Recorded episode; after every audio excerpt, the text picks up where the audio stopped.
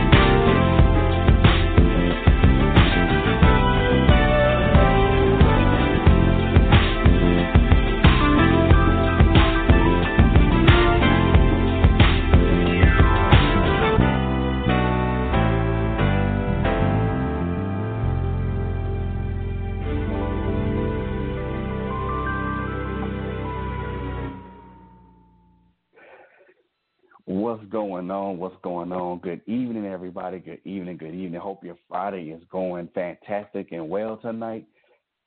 Thank you guys for tuning in for the to Diversity of the Minds Blazing Heat Radio, man. We want to thank you very much for tuning in with us tonight. You could have been anywhere else tonight, but you chose to vibe, chose to tune in, kick back and vibe out with us tonight, and we mo- and we are most definitely appreciative appreciative of you for got, you guys for doing that, man. So tonight you're tuning into the Authors Alley with with your with yours truly. My name is Gans. Also, I go by the the pen name of FL Beatty. So I want to welcome you guys to the to this to this particular show, and we have a great show lined up for you guys tonight. So I want to get a couple of things out of the way first of all before before we even go any further, before we even get into the pleasantries and anything else of that nature.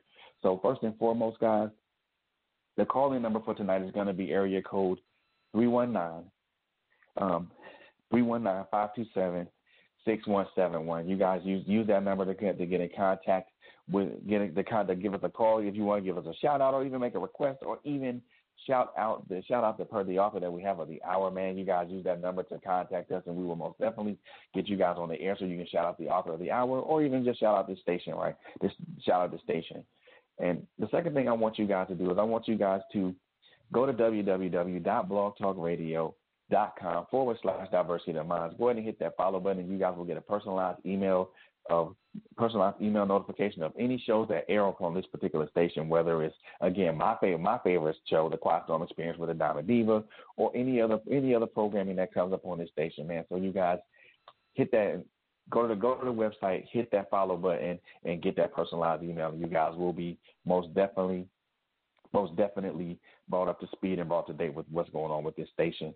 And, most, and last but most certainly not least, I want to I want to thank all I want I personally want to thank all our list all the listeners and all our fans um, who are listening in, whether via the radio link, via, via the the web link, or via the call in number, man. We thank you guys so very much for tuning in to us tonight, man. You guys, and again, we appreciate you guys. Can we appreciate you guys' continued support of this particular station, man? We you know, without you guys, we wouldn't be we wouldn't be here. We wouldn't be here to to bring you to bring you these shows and bring you the entertainment that you guys that you guys that you guys need. So, so with that being said, and whew, that was a lot. So I want you guys to just you know just kind of just just chill out, cool it, just chill out, cool, chill, and just kick back with me right now tonight, man, because we're because we have a very special special guest in the um in the studio in the studio tonight, man this and this individual is a very is a very talented and uh, very talented individual. Um, I got to, I met this I met her doing a, I met her doing a Facebook interaction and you know also via a, per, a personal email request who wanted to be on the show tonight.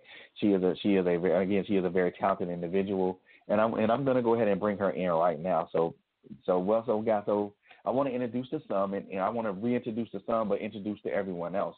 Um, author Genesis, Genesis Amaris Kemp into the Authors Alley Authors Alley guys. Good after good morning. I mean, good morning. Good. good afternoon, everyone. I'm doing well, and yourself? Hey, I'm doing fine, thank you. I'm doing well, thank you. I am super excited to be on the show tonight. I am super, super stoked to be on to have you on so we can talk. We can talk about about things, you know.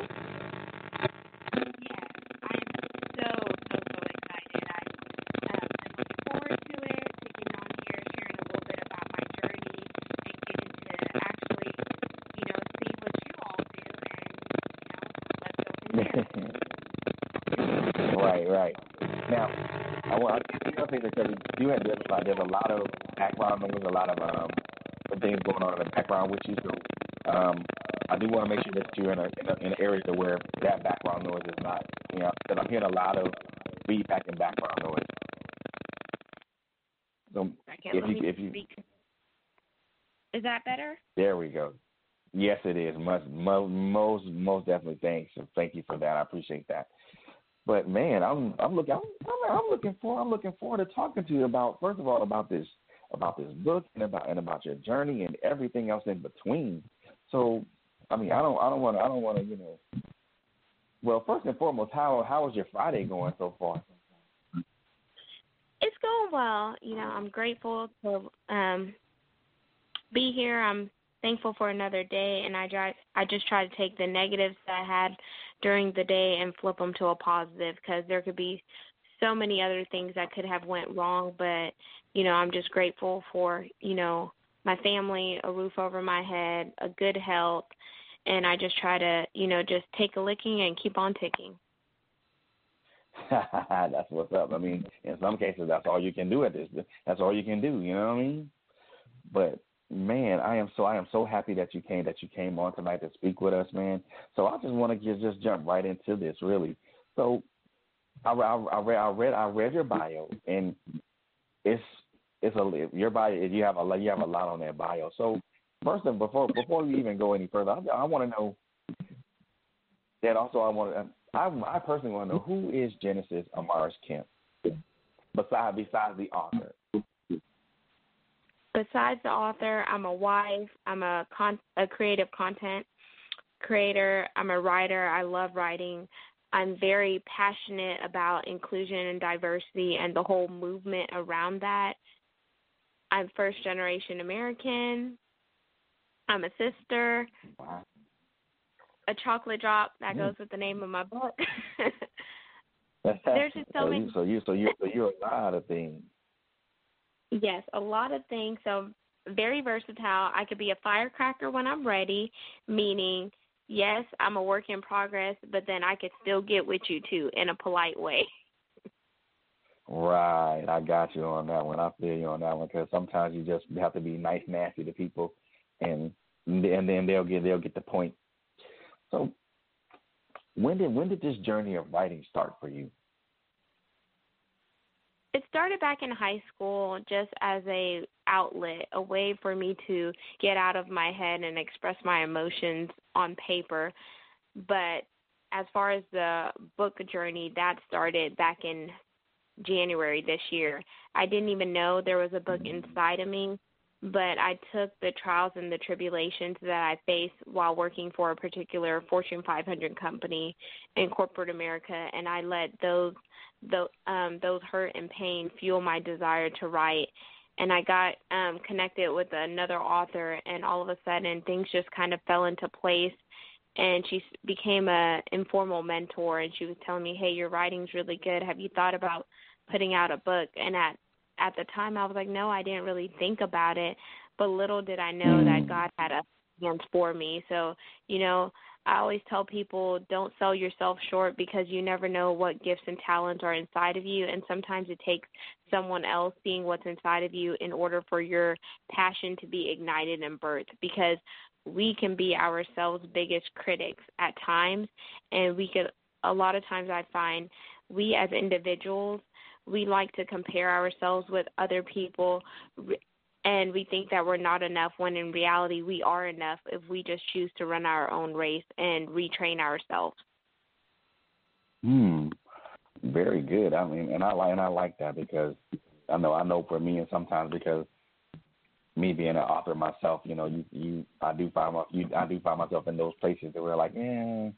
And then I'm always then I'm also reminded of you know who I am and things of that nature. So it's a good thing that always have that in the back of your mind when you, uh, especially when you when you're going through. Well, I won't say when you're going through things, but when you're creating things and but also enduring certain things, certain situations. So who who inspired who is your who would you say would be your main inspirations or the people that you or individuals that you looked up to as far as writing? I would definitely say my parents. Just they're a big inspiration in a lot of the things that I do because I see how my parents came over to America and how they had to work twice as hard due to the color of their skin, even though they had certain credentials. Another inspiration for me is my little sister that the way in 2015. When I tell you she was like a mm. fearless, like, she did not let anyone or anything phase her. And a lot of times, even though she was younger than me, people always thought that she was the older one because she was such a daredevil, whereas I was such the goody two shoe. I want to play by the rules, like I don't buck the system. But it wasn't until like you know she passed away where I went sunk into my lowest point, and i've and I felt like, man, if she can do it, you know, at such a young age, then why why can't I? Sometimes you have to be willing to get outside of your comfort zone in order to get what you want. So she was a big inspiration for me, and she still is because um, when I do what I do, I think about the other people who can benefit from it. So I think about the future generations to come because it's not just about me; it's about the movement that that I'm trying to come up come up with and build. Um, another inspiration for me, not necessarily in, I wouldn't, well, yeah, in a writing sense, in an acting sense, I would say Tyler Perry, just his struggle, how um, some of his stories, how he said it cost him something like he had to be homeless, sleeping in his car, not having people believe in him, and just keep going after his dreams until he made it. And now that he's actually a billionaire, it shows that if you keep going and you stay determined, you can achieve your wildest dreams. So don't just stop because someone doesn't believe in you right then and there, because all it takes is one yes. hmm And it's one yes out of seven. It's one yes out of several no's. So I can most definitely, mm-hmm. I can most definitely, um, excuse me, relate to that part of it because you know, I think, and I think for most of us through the course through the course of our journey, whether it's a writing journey, whether it's an acting journey, whether it's a music journey, you know, we're always going to be we're always going to be put with those with those people that are always going to say no, mm-hmm. and then and then it seems like it's always going to be a constant mm-hmm. stream of no's for the remain for the remainder of that journey until you finally get that one yes, and then that's uh, and that one yes is the one is the thing is the that one phrase that'll change change your whole life for the for the better for the better. I think, and it and even just and just to hear, you know, you mentioned that your that's just that one of your main inspirations was, you know, your sister that's now that's now passed. I mean, that for me, that speak that that speak that speaks volumes because, you know, it re- it speaks volumes because the simple fact of the matter is that you know even though you got to your lowest point, you your lowest point at that point at that at that particular point in time, you all you always saw you always saw the positive into it, regardless of how down you were, how how bad you felt. So you always look at the positive side of it, and you and you know you you know you came you came out, uh, you came out of it, uh, you know a, li- a little a little beat up, a little tired, but but you came out of it, and and I think in you know your book and your and your journey pretty much pretty much is a culmination of that. Yeah. It it is and it it it was hard. I'm not gonna lie. It wasn't it wasn't easy, but like I tell people, if you get something easy, you'll lose it easy. But if you work at it and you Mhm. grind and you you know you put your head down and you really you really work and cultivate yourself because there's always a reason for the season that we're in. We may not understand why we're in a particular season at the time because there's a lesson there for us to learn. And once we learn the lesson, we'll move on to the next chapter. So sometimes it's so hard for us to think outside the box, but whenever we really get in our quiet place and we allow like the self reflection to take place and et cetera, then we start to see things manifest and things start to become a little clearer. So I always encourage people, even though you're in the darkness, just know the darkness is not permanent, it's temporary. And once you come out of it, you're going to be refined like gold. yes, indeed, or or even or even better yet, you know, Yeah. you know, pre, you know, pressed in, pressed into a diamond because you know because cold because cold turns into diamonds under, under pressure. So both of the both of those analogies are both of those analogies are fit very well with what you for with what you're saying. So besides you know and besides the inspirations to to writing, you know. Now, besides now, besides just the just being inspired by your your parents and your sisters and your and your and your well, almost well, I'll say your family. You know, outside outside of your family, were there were there any other inspirations that you saw um, besides besides Tyler Perry? Um, were there any other outside inspirations that inspired you to um, to write?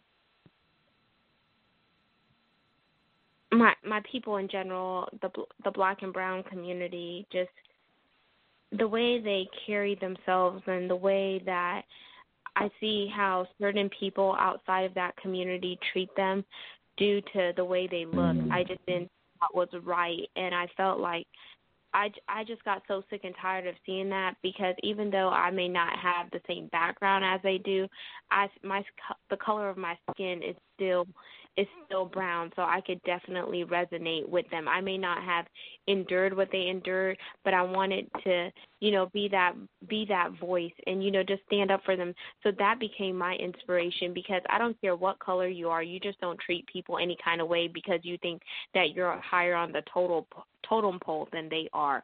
Because at the end of the day, when we all we die, we're not going to take nothing with us. We're going to just go into the grave, just our just our um bones or whatnot. So you could have millions of dollars, but when you pass, you're still going to be equal to someone else. Sure, you may have a nicer casket, but a casket is nothing because it's going it's going into the earth. And if you if you were to get cut or I was to get cut, we're all going to bleed red. So the only thing that's really different about us is whether we come from money or how we were raised or um how our hair texture is or whatever, but that doesn't mean that one person is better than another person. And I think I just got so sick and tired of dealing with that as well as seeing that in society, which is what really jump started um, this inspiration and why I'm so passionate about inclusion and diversity as well as equality and equity. because it's not just about me. Huh. So you know what that and that that that that leads directly excuse me into my into my next question anyway. So and my name really and it just leads right there. It, it pretty much segues into that. So why did why this book? Why now? it was long. It was long overdue. Um, I was I've been with this company for seven years going on. I started at the bottom as an administrative assistant, went back to school while working full time. I actually even changed my entire degree plan while working for this company because when I started there, uh, one of my first managers came to me and said, "What do you plan on doing with a psychology degree working for this company? We're like an engineer focused company or whatever." So that kind of, you know, he kind of threw some shade. So I changed my degree because the company did pay for part of my degree. And I pretty much recalibrated myself thinking that once I got my piece of paper, it was going to be a cakewalk. Little did I know it wasn't. So, and I felt like it was only that way with minorities in the company because I I saw so many administrative assistants that got their degrees that bam, they all of a sudden moved up into the managerial professional, you know, bucket or whatnot. But here I was, went to school, got a four year degree. The company the company paid for it, but still I have to jump through these hoops in order to get outside of the administrative bucket. That's not right. But you know, life isn't fair. Mm-hmm. So I felt like, you know what, I'm gonna I'm gonna sit on this. I'm gonna play the game, but I'm also gonna get something out of it for me. And the good thing is I knew that this experience and working for the company, the Fortune 500 company I am, that would always look good on my resume, no matter where where I go. So I was like, let me collect these coins, let me do my stuff on the side here, and then let me get gain all the knowledge and wisdom and insight that I can, because I could always flip the script. Because this is not the only company. Sure, it may be hard to find a job given certain certain times in the um, economy, but that doesn't mean that all hope is gone. So Mm, whenever I people feel you on that one. so a lot of so whenever people ask me why now because they think the book came out um purposely around the Black Lives Matter movement and it didn't it came, it came out a little bit before the movement and it just so happened that after my book dropped here comes along this movement and it went hand in hand. So I felt like enough enough was enough and I felt like I needed to speak up for administrative assistance for minorities. I needed to educate my allies and I needed to be the voice that other people needed to hear because there's so many people afraid of speaking up because they're like, "Oh, this is a good job. I don't want to lose my benefits. I don't want to get fired." But do you want to lose who you are trying to please a man or a woman that can never truly validate you? Hmm. Good. You know what? Oh my goodness. Oh my goodness. You hit you hit upon a very very good point at that because I think and and what and what you said just resonated with me so very so and it, it spoke to me so loudly right now because so many times I think we especially especially people of color we think that if we do everything that we're supposed to do especially within a within a within a, a within a job if we do everything that we that we're supposed to, and, or we do everything quote unquote by the book, this it, it's going to allow us that for that that for that forward or that upward mobility.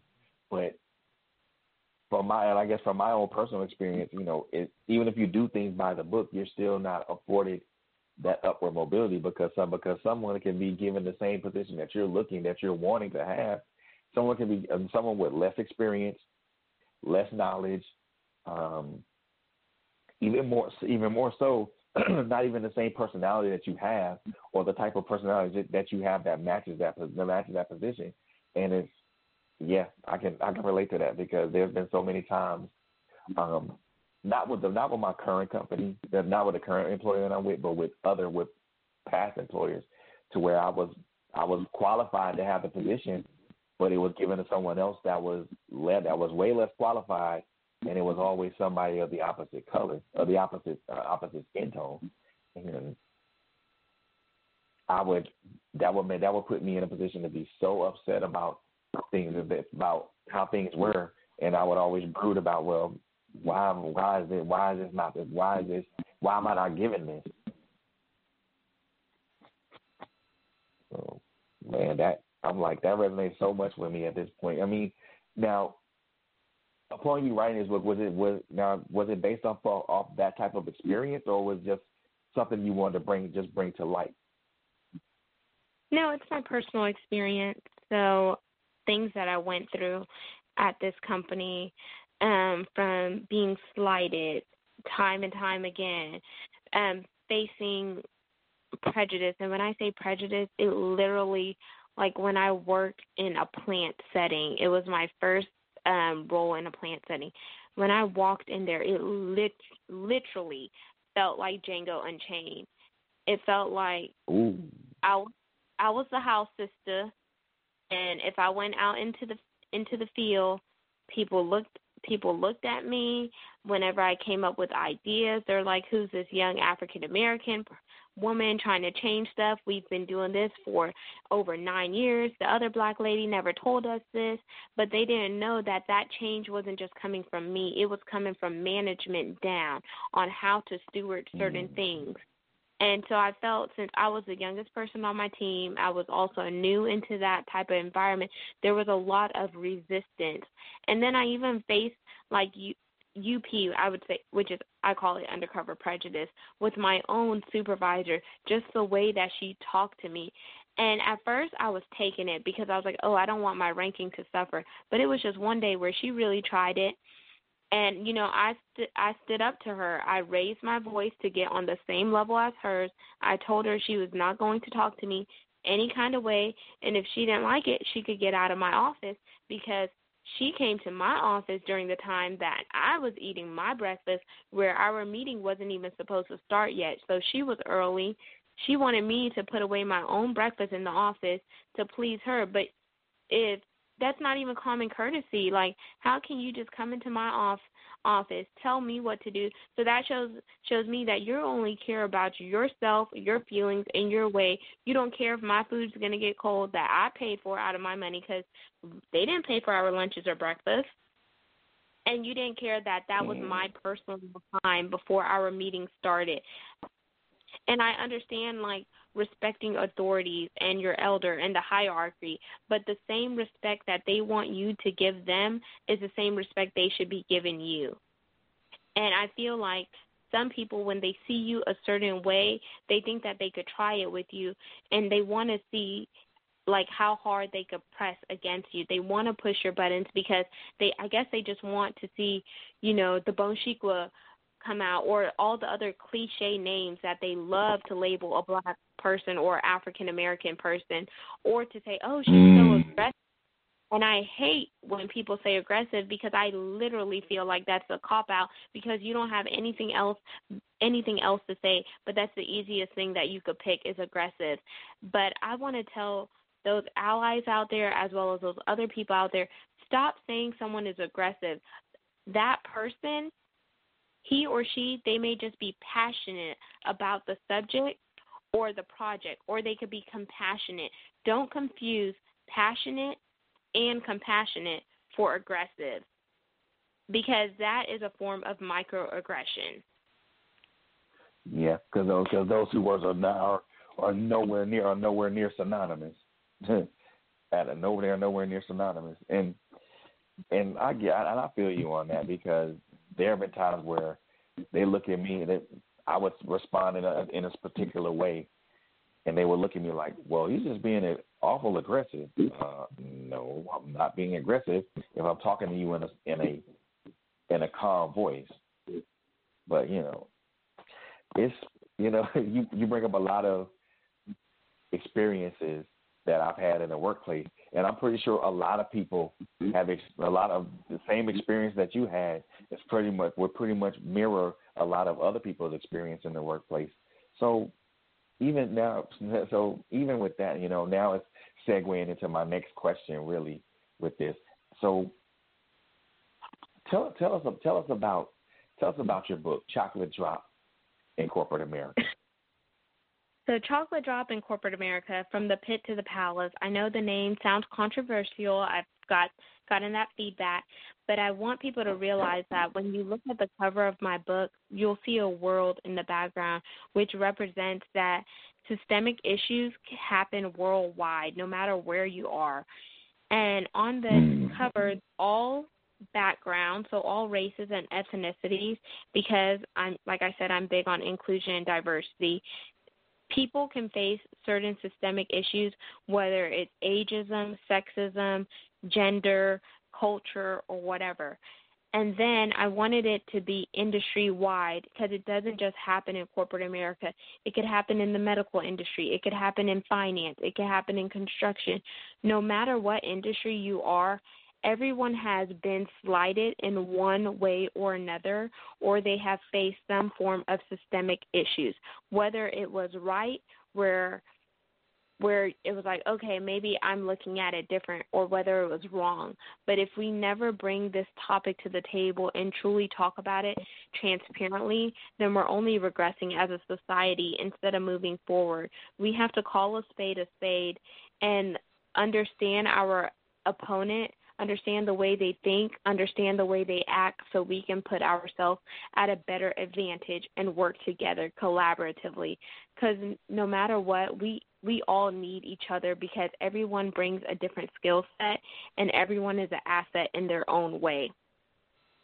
So that's Mm. a little bit more about the cover of my book, um, and it helps you explain the title. And when I say chocolate drop, I'm chocolate drop, and there's been many of times when I've bounced between different teams within this company that I have been the only African American person on the team. And they told me certain things like jokingly, but I'm like, I didn't think that it was funny. So I'll smile and do the little fake little smile, or you do the little code switch and you really play the game because at the end of the day, it's politics, you know?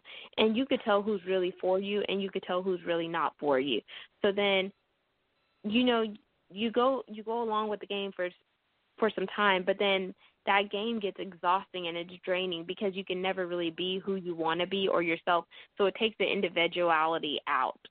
And I came to the point where I'm like, okay, maybe I need to reassess my situation and reassess who I'm working for because if I can be my whole self going to work, then maybe I don't need to work here anymore. But until I, until I find, you know, the right the right job, I'm also not going to be a fool and leave, you know, drop a bone to pick up a shadow because at the end of the day, I still have family that family that needs to eat too, and I still need a roof over my head. So you have to be strategic. Mm, mm. So you mentioned something about individuality in the workplace, um, and it, it kind of it brings it brings up a it brings up a I won't say it brings up a, a issue or a memory or anything like that, but it, it it does bring up a question or two that I, I would like to ask you. So you mentioned that individuality in the workplace. If you if you're not if you're not your individual self or your authentic self in the workplace, then you say you lose that that aspect of that aspect of it. What what fa- what factors could what factors could contribute to that part? Could conti- contribute to the loss of individuality in the workplace? Your ideas not being taken into consideration whenever they say, "Oh, we would like everyone to c- collaborate," but every time you bring up an idea, it's like you're bringing it up and it's hitting deaf ears, or like, you know, they really don't take you serious. But if your counterpart who doesn't look like you says the same exact thing you say, they're like, "Oh, that's such a good idea, David. Oh my gosh, Sarah, really? Can you tell us more about it?" And I'm like, "Isn't that exactly what I said?" So that takes away some that takes away some of the individuality. Um, another thing I think is the performance ranking because where I work we have it's kind of like forced performance ranking in a sense, but they're trying to reevaluate it. But I don't see the Mhm. logic behind writing your own performance review. You want me to put in all this input, but then whenever I give it to you, you want to change it. But have you been the one that's doing the work? So how can you really say, okay, I don't agree with this if you haven't been the one on the other side doing it? And and then that takes away the individuality because I'm like, if you were going to change the damn thing in the first place, why didn't you just write it? If you were going to put what you want to put. exactly, man. Oh my goodness, and I and I, that that is funny. that is funny. To, that is funny to me because I've had that happen to me a couple of times before. Now, because now you, the parts of it, the individuality parts of it, you know, you mentioned those two things.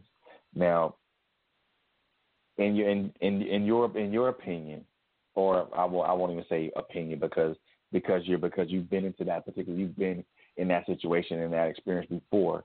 But out of out of your own out of your own experience, did you did that loss of individuality have any type of any type of cumulative effects? What I mean what I mean by that is like emotional, mental, or psychological. Oh yeah, most most assuredly because I was like literally there was days where I was at work, I was physically there, but mentally my mind was elsewhere. I'm like, how can I stack this paper? How can I stack this bread? I was sitting at my desk. There would have been times where I was on Indeed looking for a job. Um there, was times where I was texting my husband, "Hey baby, what you doing?" Or or there was times where, you know, some days I would just like play a little game on my phone just to escape the reality that I was in because I knew I had to be there for 8 hours. Sometimes I would look at the clock waiting waiting and wishing for the time to go by faster just so I could get the hell up out of that compound because it literally felt like a compound. Um but then I but then I had to start changing my my perspective because I knew that it was starting to affect my outward performance in a sense because I feel like when you start to take on the negative thinking thinking, you may you may internalize it, but sometimes it externalizes by your facial expression and your body language.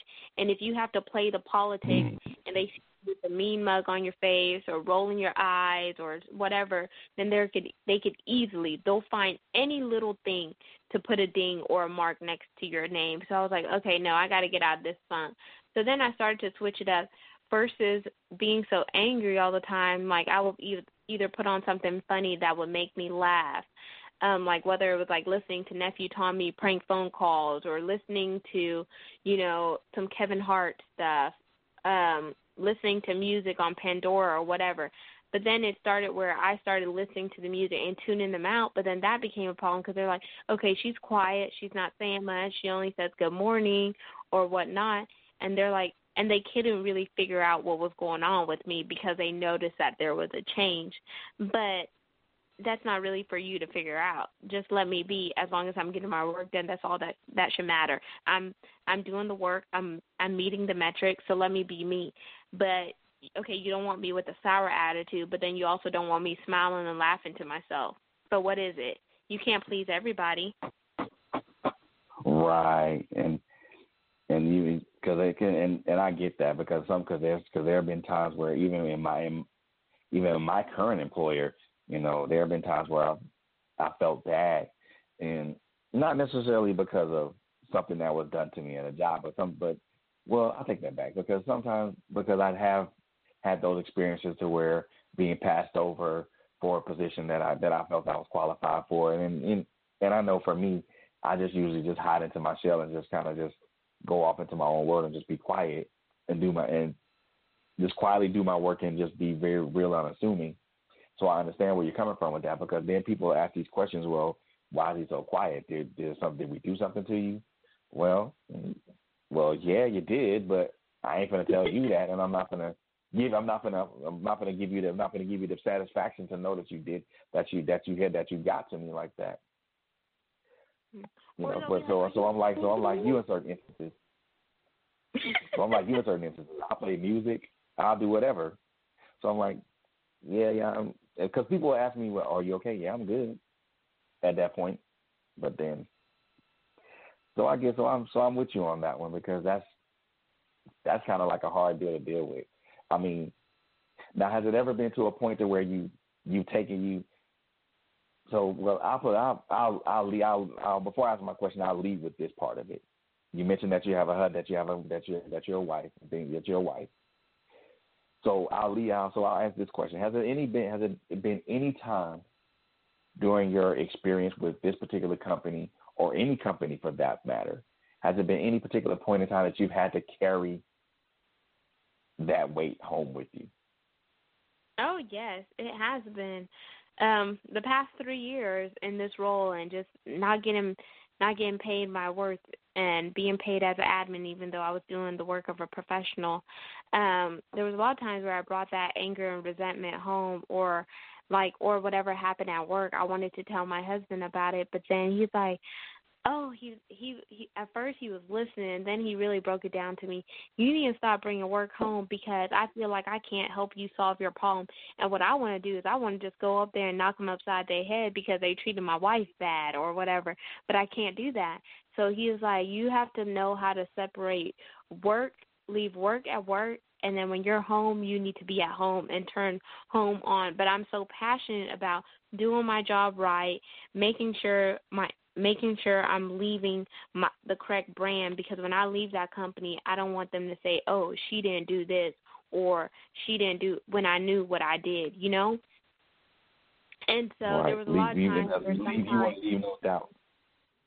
yes, I wanted I want to leave it like if when I whenever I leave this company, I want to leave on you know, on my terms, not on their terms, but my terms when I'm ready to jump the ship. And I want to leave with like a legacy, l- letting people know, oh, whenever they hear hear my name, they're like, yeah, she she came in here, she was smiling, she made an impact, she did this, this. Why? I wonder why she left the company. I want them to think about, hey, why did she leave? So then they could think about and ask themselves, was it us? Hell yeah, it was you.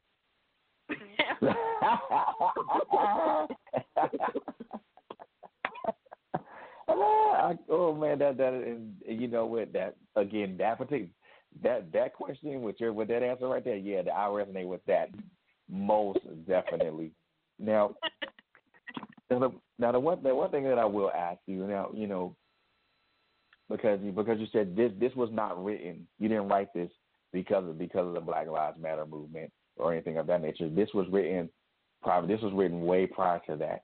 And I think because I think because of the Black Lives Matter movement, I think something like a book like this would be some would be something that could latch on like really really quickly and really and really uh, and so a lot of people will resonate to resonate to that. Um, now, in your does, does this book does the book speak about like so does it does does your book speak up on solutions that could be helpful to those employers that that could help those employers understand you know certain aspects of you know the the black and brown thing, the black and brown thing, or is it something that does it, I mean does it offer any solutions in that in in that aspect, or does it just or this is just something that's a, just your self-contained journey? Um, I would say yes and no, and the reason why I answer that is because I do address some of the allies, tell them a little bit of my story, and I feel like part of the solution could be once you understand someone's story and you understand where they're coming from, then you would know how to approach the situation better. So when you read this book, you should mm. really think of it as a tool, like I'm getting inside information on how this girl felt and what she endured. But if no one really puts it down on paper, then how can you really understand what a black and brown person is going is going through? And like I tell some of my young black and brown people, closed mouths don't get fed. So if you never voice your issues and you never voice, you know, who you are and what you want, then don't expect for anybody else to know because they're not going to get it. And um there is a section at the where I have these reflection quotes, and I the reason why I wanted to put reflection quotes is because when you come to the end of the book, I want you to think about these quotes and think how you can apply it to your life or come up with your own set of reflection quotes. Because anytime we're going through something or we're reading something, we should always reflect on it because the part of reading something is to attain knowledge and become better. You're supposed to take bits and pieces, apply that to your life, and you know evolve. So I could, I feel up. like Uh, yeah. So the one so the one question I do want to ask you then then now do you now because of the book that you wrote that you've written, do you do you feel do you feel do you feel that it's that it's important now more than ever to uh, to apply to apply pressure to employers to get them to to get them to be a lot better about their employment practices as far when it can when it concerns black and brown people? Yes, most definitely. Because a lot of black and brown people, whether you're in particular field. It's oil and gas. So if you're in oil and gas, if you think about the black and brown people, a lot of those are foreigners. They're engineers, geoscientists, geophysics, and if you lose those and if you lose those employees, then you're going to lose a big wealth of knowledge. And why why are you losing them? Because you're not treating them right. So whatever you don't do, another person will come along and do better.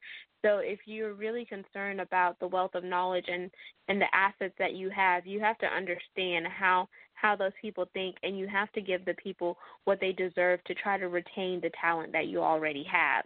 It, does that answer your question? It does. It does. It really it does. Because and I think it's I think it's important to apply pressure because if you don't, you, you know, people are people won't people are not going to know what what you what what my what you what you what what you want as far as an employer is employee as far as an employee is concerned. Of course, of course, the employer is going to have a set of going to have a specific and strict set of demands. Now, I guess, and you know, do you feel it's important as an employee to have to have the to have the same type of demands and within the same parameters, like a strict or specific set of demands as far as equal treatment, equal pay, things of that nature? Yeah, I do. Because as an employee, um, depending on how your performance system is set up and you're and if it's competitive and you're doing the work you're doing the work of a say you're doing the work of a um, HSE quality quality manager and another and there's another HSE quality manager in a different in a different group and they're doing the same exact thing but that person's get is getting paid higher higher than you but you're doing the same exact thing so how does that really correlate so I definitely feel like there should be equal equal pay because if it's the same exact job title, same exact roles and responsibilities, I mean same exact responsibilities, why is one person getting paid higher than the other one? They both have degrees. Maybe one went to a HBCU, but then one went to, you know, Ivy League.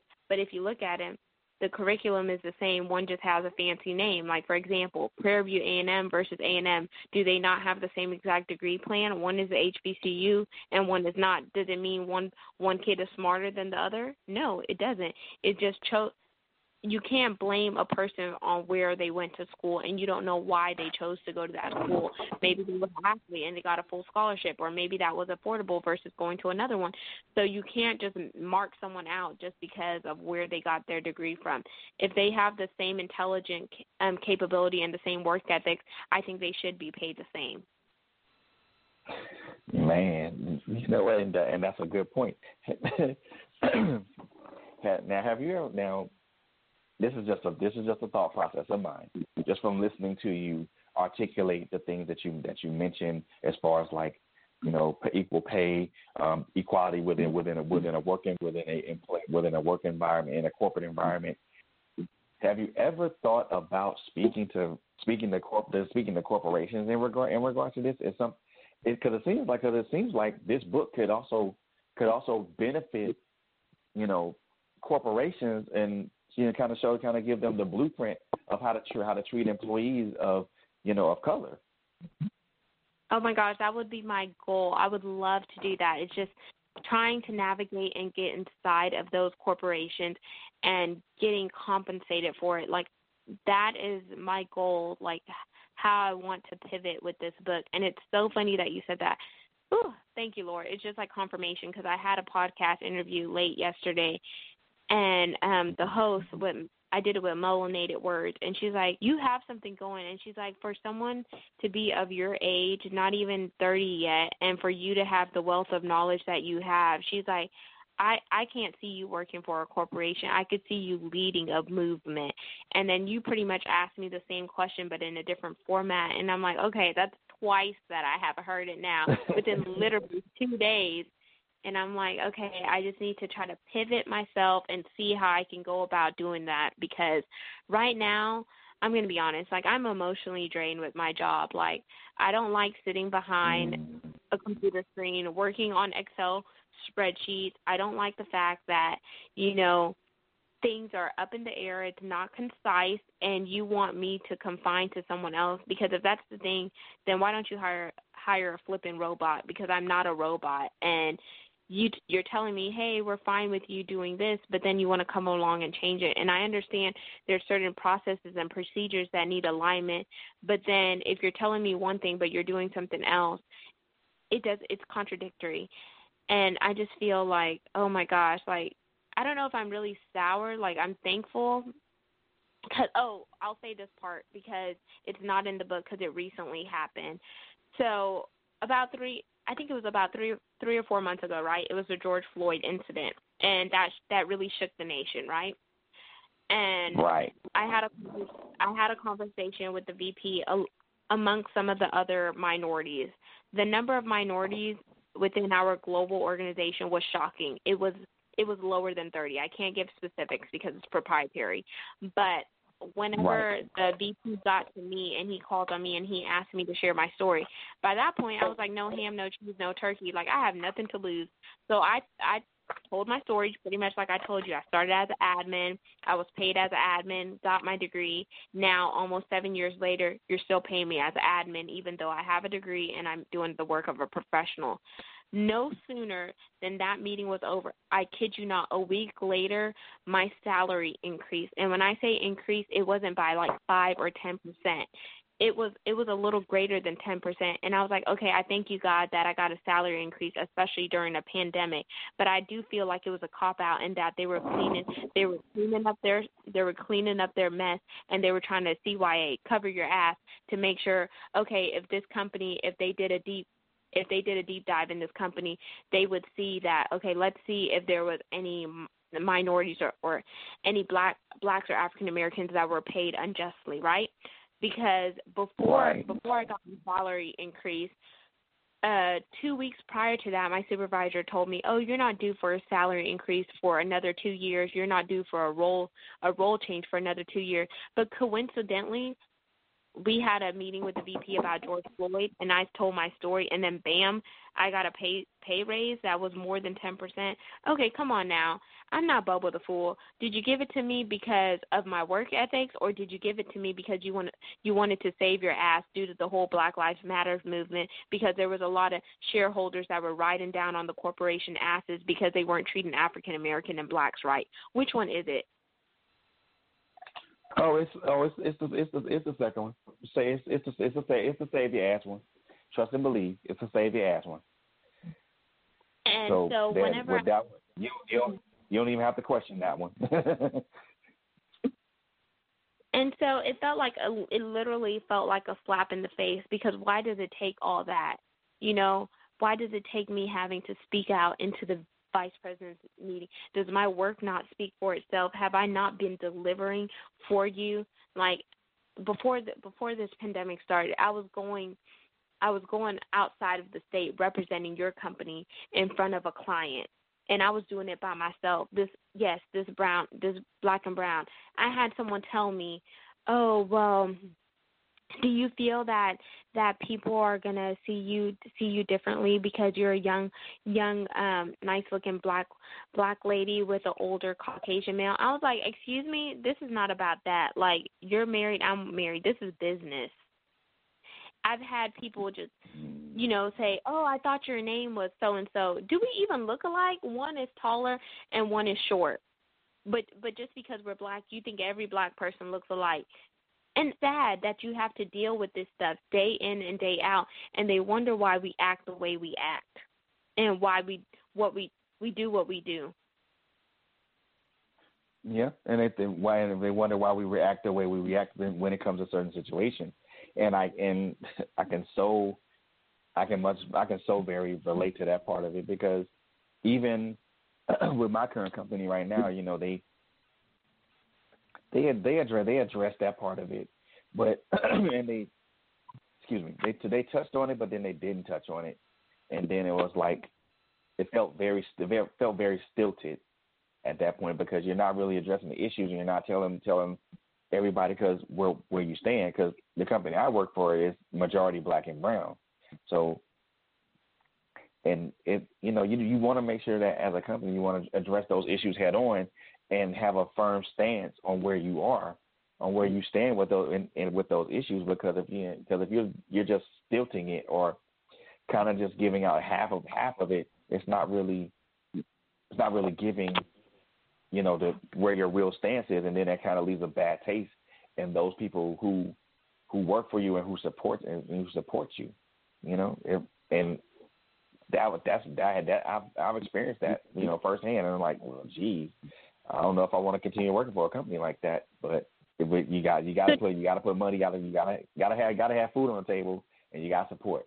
You got to support the people. You got to support your loved ones. You know. Yeah, so I want to ask you a question there. So since the majority of your company is black and brown, have you like started like have you thought about starting a change movement since you're passionate about the t- you're passionate about it too to see okay if you if they could put their mouth where their money is have you thought about doing that or do you feel like it would be going against a grain of salt? Because another problem i found is like some of the black and brown community we don't stick together unless something pops off. And i feel like if we could come together like how hispanics and latinos come together or how the asian community come together i think we will be further along. Because if you look at it a lot of black and brown people like we have a lot of athletes we have a lot of um you know entertainment people. And if those people could come together for a certain a certain aspect why can't we who who doesn't have the fame and clout behind our name why can't we come together? Do you feel like within our community we face a lot of colorism and we're so divided due to nonchalant bs yeah i feel that. Uh, and I and I and I feel that and I see that. Um, so yeah, I mean, even when you try, when you try to organize a movement or or even try to gather people together for a common cause, is their their feelings of resentment, their feelings of disorganization, um, and sometimes distrust. I mean, we I think we're the only race that doesn't that really we don't really trust each other like that. Whether it's on issue, whether it's on issues of like of our own of, of like police brutality and things of that nature, or even other issues when it comes to that. So yeah, I mean, I think for me to do for me to try to start that would probably be. I think it would more be. I think it'd be more difficult than anything. Simple, just because of the simple fact of the challenge is getting people to to latch on to that and really kind of go with that and and have a and believe that it's something that can actually happen because like you say we we don't we don't we don't talk we don't react we don't we don't take action against something until something's already done popped off so and do you feel like You that know. could still be like the in slavery mentality? Because if you look at some of the move, uh, movies, I've been trying to watch a lot of um movies that talked about slavery because, like I said, I'm first generation, and um there was that the like what people say the house n word and then there was those out in the field. Do you feel like the division because there was division back then that division carried over to where we are now? And i feel like sometimes maybe some black and brown people have a hard time separating it because they're like this is how it's always been not realizing that as the world and society evolves so what must we. Even though it was done that way that doesn't mean we need to still do it do it like that today. And what was done back then it could have been right it could have been wrong. But if we're in a different we're in a different setting we're in a different season and things are different in society so why do we keep holding on to the things of the past and how the baby boomers and those before them did it?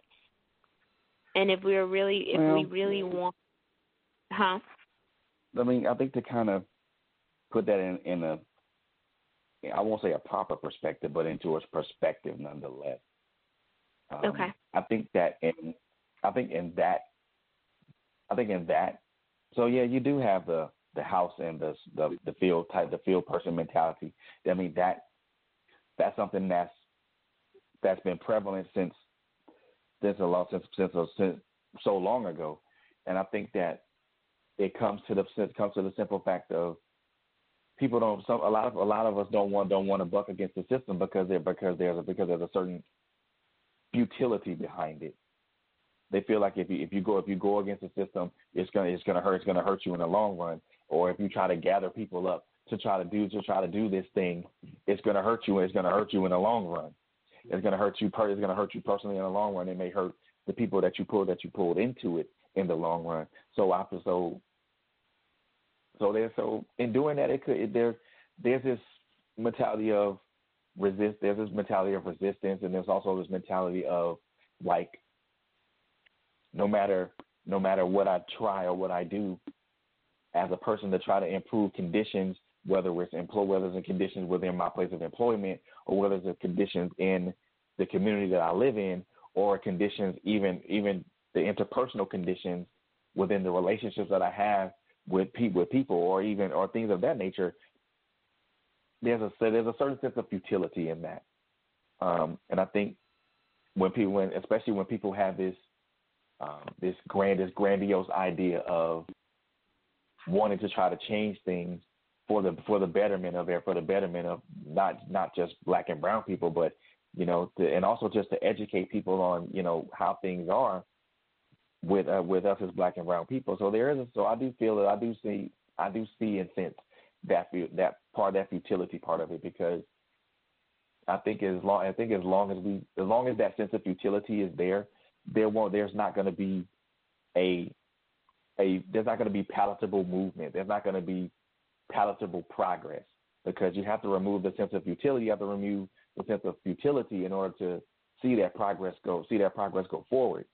And you have to have like-minded people that believe that believe that believe in that movement or that believe in an idea or an assertion to be able to push that forward.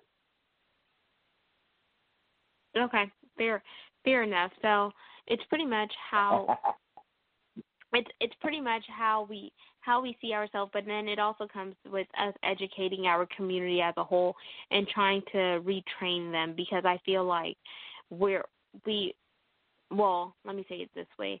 I feel like some of us can be conditioned to the way that they want us to want us to think. And when i say they i i would say the caucasian race because they always felt Mm. they always felt superior in comparison to the black and brown community. Not all of them because not all caucasians think the same or act the same.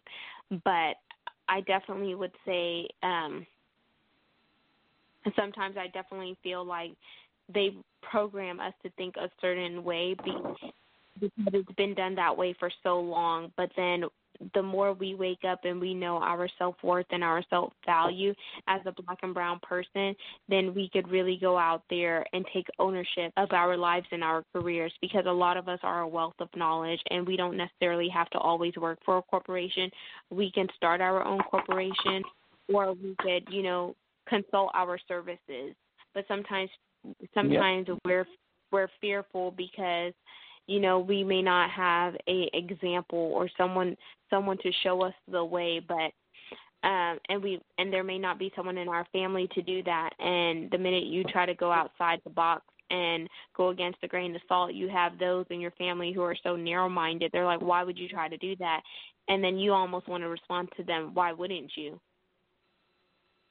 Yeah, because every every risk has a reward to it, and I know for I know for me that you know regardless of what anybody says or what they think, I'm gonna always push forward to try to make that happen for myself because if I eh, because if I because if I'm not because if I can't do it if I if I can't if I can't make it happen for myself I I am damn sure gonna find like-minded people to collaborate to collaborate and you know pu- push ideas off each other and then we can instead of it being a singular effort now it's a collective effort and a collaborative effort. So it's always to me it's always going to be about finding those like-minded people to they don't have to necessarily agree with my philosophy on they don't have to necessarily agree upon the philosophy of it but as long as they can understand the reason why it's happening and then collaborate and contribute their efforts to it. So for me for me that's what that's what it's all that's what it's that's what it's more about anyway but you know you but like you mentioned before there is it's a difficulty with trying to get people to be like-minded people to be to understand that you know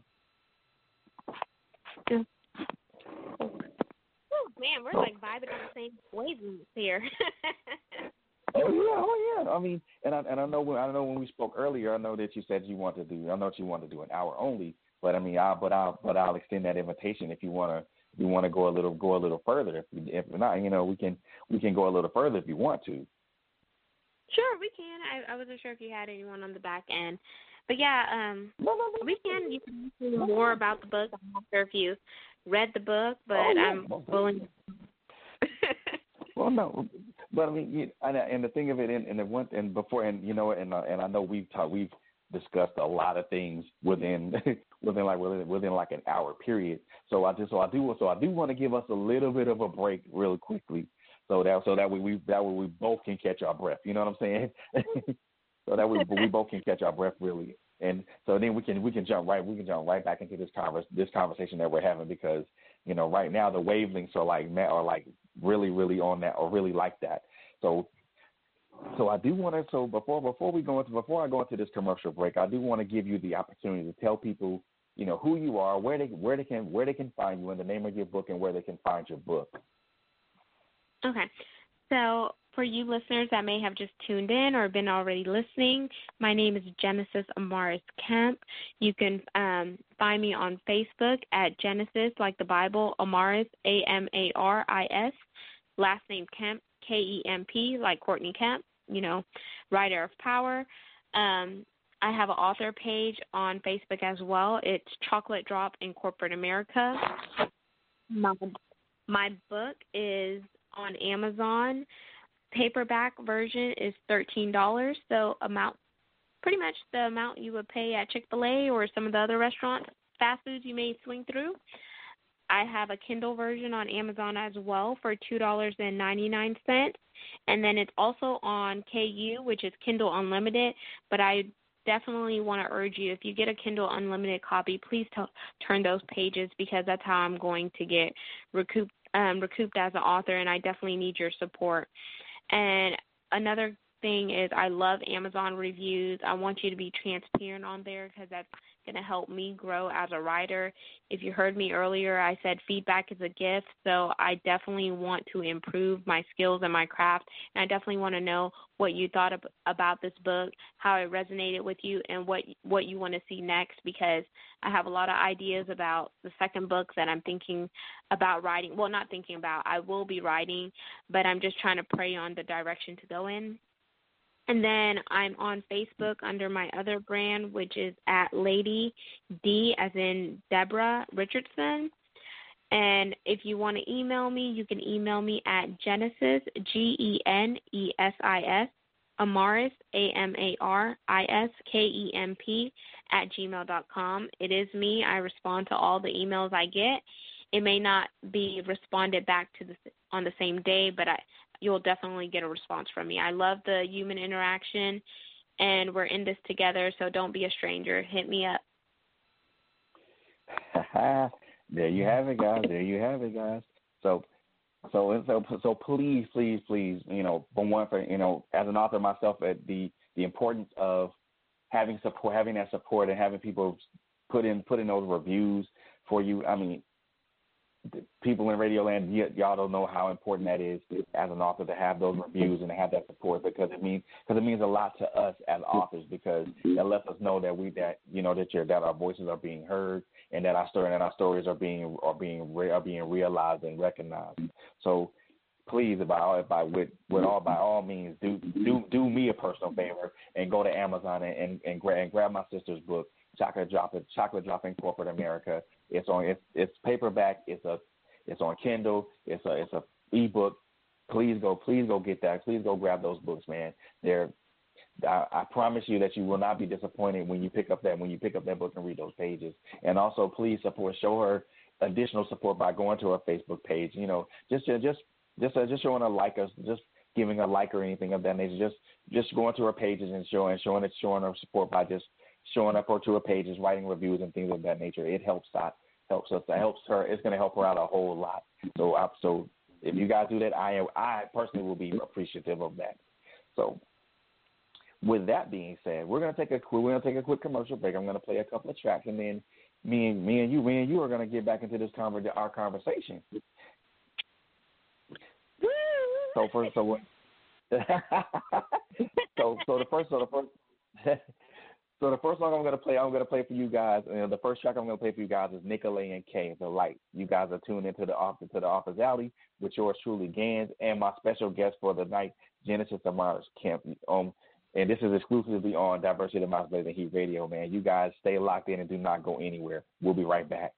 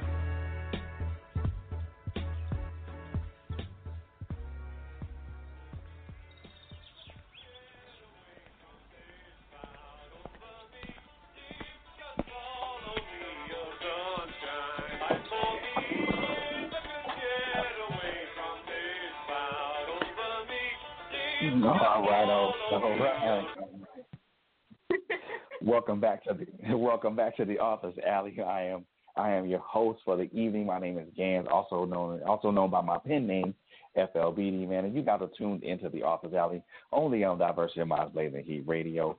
And and the song, the two tracks you just heard were both by, made by artists by the name of Nicolay. The first one you heard was The Lights, and then the second second song you heard was Memory Lane. Um, so we're we are in we are in the building right now, and I have a very special guest in the building. Uh, Miss Genesis Amaris, Amaris Kemp is in the building with us, man. She has, and we have been talking a lot about first and foremost about her journey, about you know her her journey to how her book was created, and also a lot of other things, man. So we're gonna so we're gonna just continue this particular conversation, man. I am having a I am first and foremost I am having a very very very good time, um, enjoyable conversation with with uh, with Miss Genesis. Um, she has a she has a wealth of knowledge, man, and if you know if you if you got please please man if you got if you guys go to Amazon and grab her book, I promise you you will not be disappointed at all, man. So you know, first and foremost, and and, and even with that, I do I, I do I want to give her I want to just thank her for just again taking the time to be out be here on the show with me tonight, man. I am truly honored by your presence. Hey y'all. I am truly honored by your presence, dear. Thank you so much for being here with us with, with me tonight. So we gonna we gonna keep our conversation rolling because I believe that at this particular at this juncture, it's so important to interject certain certain aspects into the the employ the employ the, the employment um, workplace and things of that nature. Um, and I'm kind of I'm gonna go a little I'm gonna go a, I'm gonna go a tad bit off topic right now. Well, on topic, but on topic, but and and you'll see where I'm going with this here in a second. So the one thing that I wanted to ask you, um, I know I'm, you know, if, if you're like if if you're like me, you watch you watch the news or at least you read about it, and you see and you see certain things that happen, and you want and you try to you try to you want to try to see how that would affect you or affect well affect you personally, but also affect you in a in a different type of way as far as your work environment. Now, because you mentioned something about the George Floyd incident. Now, now, uh, most recently, um, the city, most recently, the city of city of Louisville, Kentucky, agreed to pay the family of Breonna Taylor twelve million dollars as a, you know, in a, in a, wrongful death lawsuit. You know, then amongst that lawsuit, amongst those that settlement, there are some things that are that had that had that were implemented in that.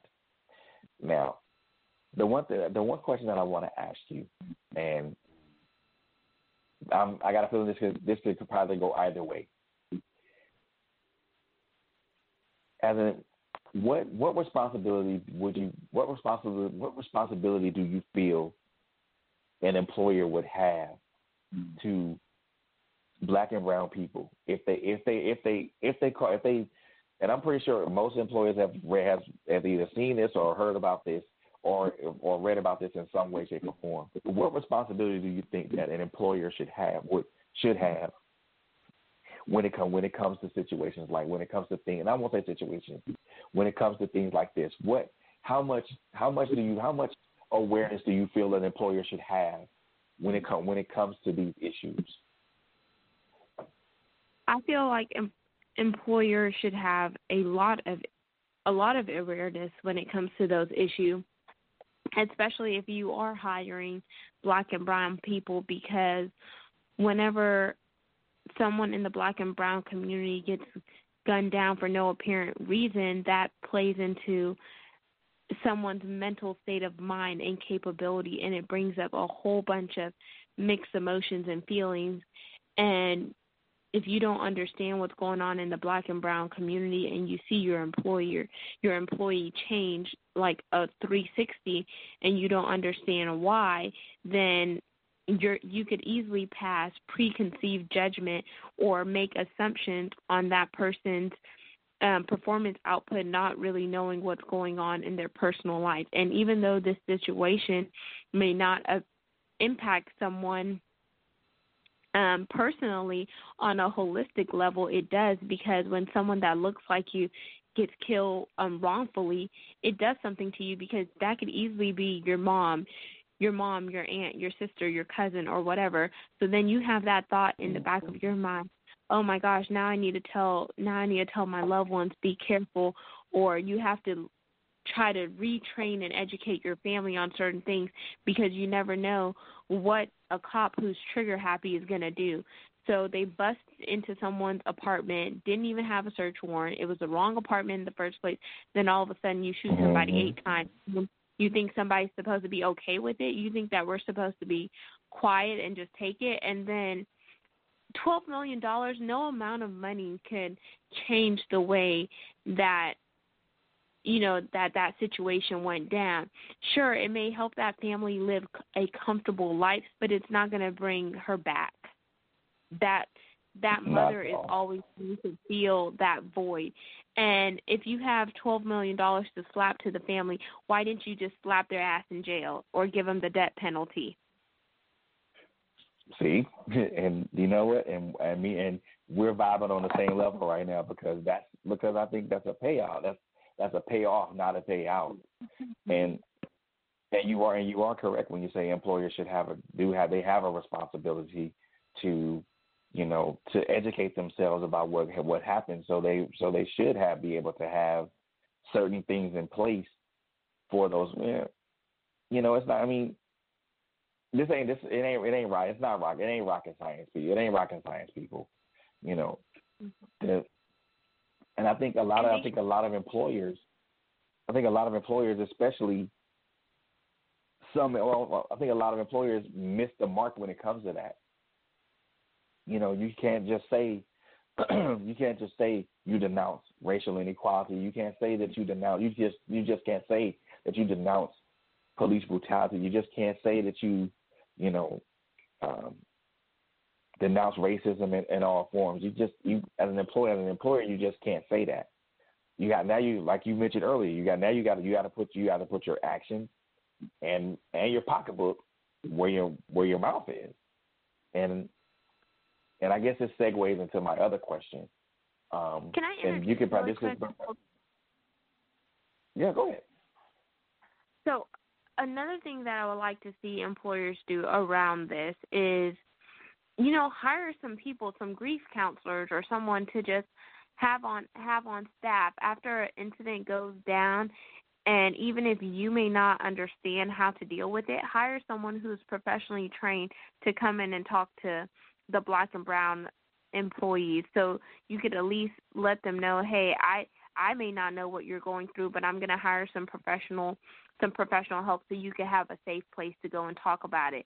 So it's coming out of it's coming out of their pocketbook, but then it's also showing in a sense that you that you're trying to you're trying to understand. And whenever or have someone who is a black and brown employee that is passionate about the topic, have a town hall to discuss it and then have maybe a panel discussion and have the allies senior managers and those people come in and let it be mandatory for them to sit into that session and hear and ask questions and make it participate uh, make it based on participation. I think that can help too. Don't just you know have a one off and be like, okay, yep, we did our part, check the box. Like let's build around it. Right, but but I think but give but give but given the kind given the the I won't say the element. I've given the the, the given the given the air of the given the air of the situation, not just not just with Breonna Taylor, but and not just with George Floyd. Um, there are a great many, you know, black and brown people who have lost their lives to this to something as senseless as this.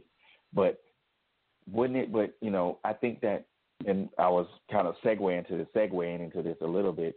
You know, employers can't just say they do they denounce these things. They have to put their mouth and they have to put their pocketbook and their mouth where you know to in the same in the same action.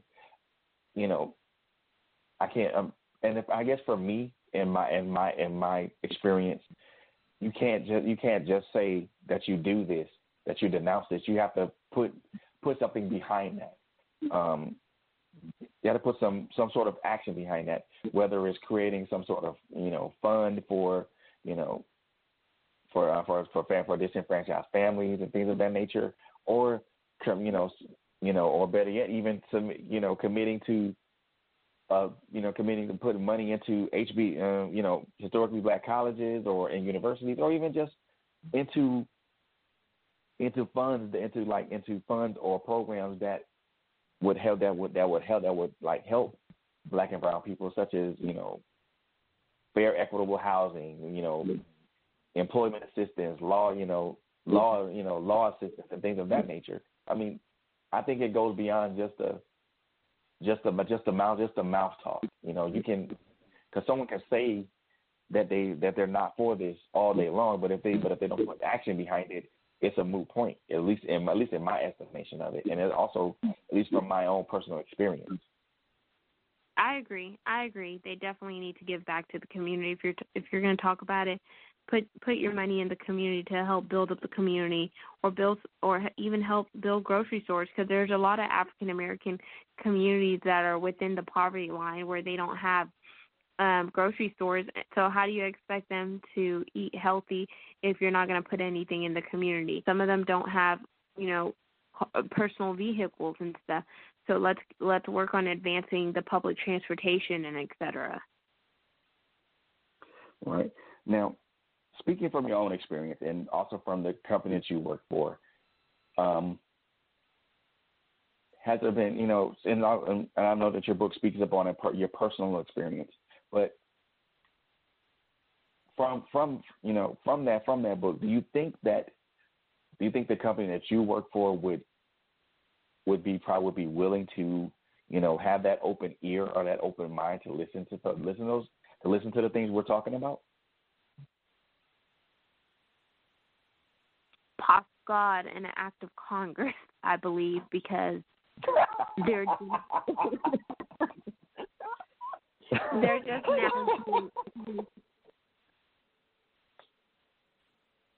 now they're just not getting hit to certain things or, and having certain conversations when I felt they could have been having those conversations. Why did it have to, you know, wait till the George Floyd incident to tighten up your bootstraps and reevaluate certain things?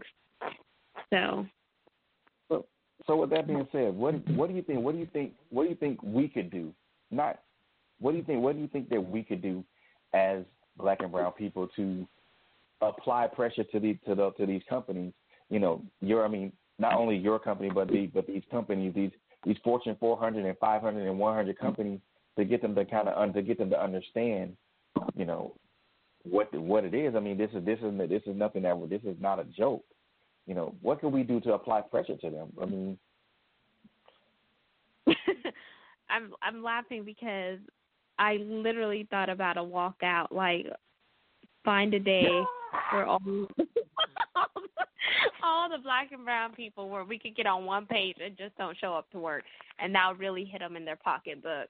Because if you look around, there's so many black and brown people that work for these Fortune 500 and 400 companies collectively that if all of us didn't show up, you're not going to have your engineers, you're not going to have your janitors, you're not going to have your bus drivers, you're not going to ha- have your store your store clerks at the grocery stores. Then what? what? And I think there's um there's on. I'm man, that having you, a and- like I'm mentally seeing this in my mind. You're definitely going to have a void when you go somewhere and you don't see that young man or woman that normally services you and you're looking like Boo Boo the clown and you're like, "Oh my god, what am I going to do? What am I going to do?" Well, yeah, then it'll really speak volumes to you because the people that you took for granted are actually the people that you need. right, because and then on top of that, a large amount of your workforce is gone. Yep. And you know they ain't they ain't gonna do it. Well, And I- of course and I- not, but you know, of course not. But when, but, but, but, but remember, we, you know, because we because we both work in a, you work in a, you work in corporate America, so do I. So we both we both, both work for these companies that in some cases are more uh, are more concerned about their bottom line than the quality of life of their employees. In some case, in some instances. So at the, at the end of the day, it's going to cut. Because at the end of the day, it's going to be their bottom line versus your quality of life, and they're going to pick their bottom line over your. They're they're going to pick their bottom line over our quality of life, mm, all from ninety nine point nine five percent of the time. But if we were to re- reverse the roles, then then we will be picking our our quality of life over their bottom line. Then they'll really see it from a different perspective if we reverse the roles. But you know, but uh, but but uh, but it still, I think it still walks back to the to, to the question. You know, how can how do what do we do to get them to understand that our quality of life is just as important. You know, we're we're not we're we're not we're not we're not just no we're not we're not just people here to fill out equal opportunity numbers or equal you know fill out equal opportunity employer numbers or better yet you know diversity numbers. So what can what can we, We do to apply that pressure to get them to understand that? we definitely need to start speaking out more, being vocal, um, being un- being unpo- unapologetically us, sharing our stories, like really putting it out there. Because the more stories that surface from, you know, a corporate America standpoint as well as other industries, then I would think that that will help change too because in a sense we're speaking out about it which is also rele- releasing some of the stress and emotional tension that we face. But in a in a sense it could be a tactic to a tactic to educate educate them too. Um we could start to you know take informal leadership roles into our um corporations whether it's volunteering for for certain things. Like at my company they love to call it step out activities. Like and the more step out activities you do you gain more visibility to people outside of your immediate work group and et cetera. And i feel like if we could get the ear of our allies and that ally could easily articulate that up the chain because we have to find out who's in the know. And the person who's in the know they have to grab the attention of you know the executives and the shareholders and et cetera so if we could just tap into the tap into those people and i think that you know change could come in that way too because sometimes people rather go to someone that looks like them because they feel it's comfortable if that makes sense It does. It does. I think having familiarity with with your with someone that looks like you, you at least that at least, at least gives the message somewhat of a somewhat of a meaning. And you know, the one thing that I the one thing that I that I've always spoken on, and now that this is because because me and you having a a real uh, now a real conversation, I'll just you know I'll just be extremely transparent at this point. You know, I worked for I, I worked for a company um, not too long ago. Um, I lost I lost I lost a kid I lost a child to the same the same ridiculousness of Breonna Taylor and things of that nature. Um, I'm, the I'm company so sorry the company well, it's okay. I mean, it's been five years, so it's it's one day at a time. The company that I work for, you know, was they were understanding in the part in the, in the fact of you know, well, I won't say the company, the people, the people that the people on my team were very understanding as far as what I was going through because that's because the majority of the people on my team were were my were were our were our were my were my color were were, were, were black were black and brown so they understood what was going on. Now, as far as everybody that you know, the other the people of the other the Caucasian persuasion, they didn't necessarily understand. They understood what it was, but they did not understand what it was, and it was something that they couldn't relate to because they didn't because they didn't have they didn't have to endure it or they didn't have to go through it. Um, but you know, as far as that, you know, as far as that, I mean, that's gonna mean that it was kind of sort of a I won't say a half-hearted effort. You know, I I won't I, I won't say anything, I won't say anything bad about the team that I was on because they because they did phenomenal. They made sure that I was owed out, I was taken care of, and I was okay. You know, my supervisor was was was kind enough to give me, you know, a couple of extra days off in in addition to the bereavement. Um, just to kind of make sure want to make sure to make sure that my head was that, my, that I was focused and my head was right to be able to come back to work in in the in in the right state of mind, you know.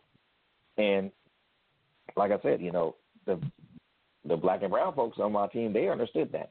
It's all there was a Caucasian I won't say the Caucasian, but it was the other people outside of that that couldn't understand that and they couldn't like that they couldn't relate to it because they did because it because it didn't ha- cause it didn't happen to them, and it was they were always confused as to see why you know why sometimes I would always look I would always have this bad look on my face or I would always step away from my desk for a moment just to kind of gather my thoughts and gather my emotions sometimes. Like the the people on my team understood that because it was something that was a given.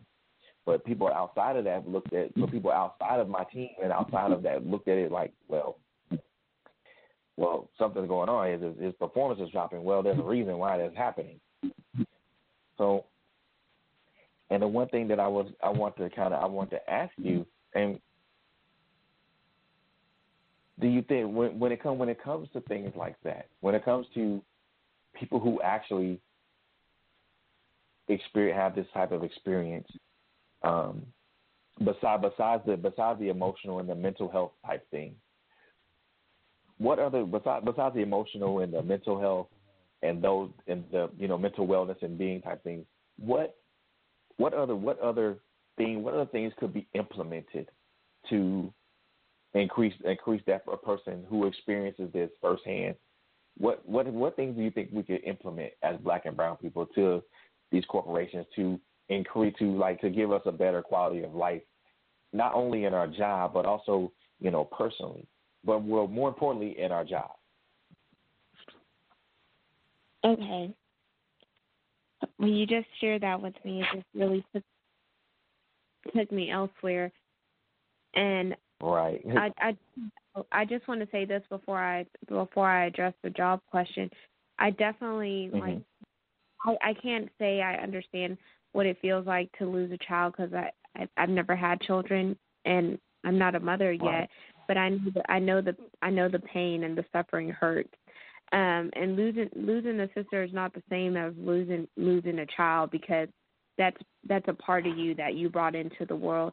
But what I can say is like after after going through that emotional hurt and loss, it definitely makes you want to go harder in the paint because you definitely want either your son or your, your daughter's legacy to live on and you want justice justice to be done and you also want to want to protect the next uh, black or brown child from having that occur to them. But I definitely feel like it it does take it does take a lot for you to come back come back from that from that experience and say you're whole because you realize that a piece of you is gone and it's never coming back, but you have those memories that will linger on in your heart. Um, right, right.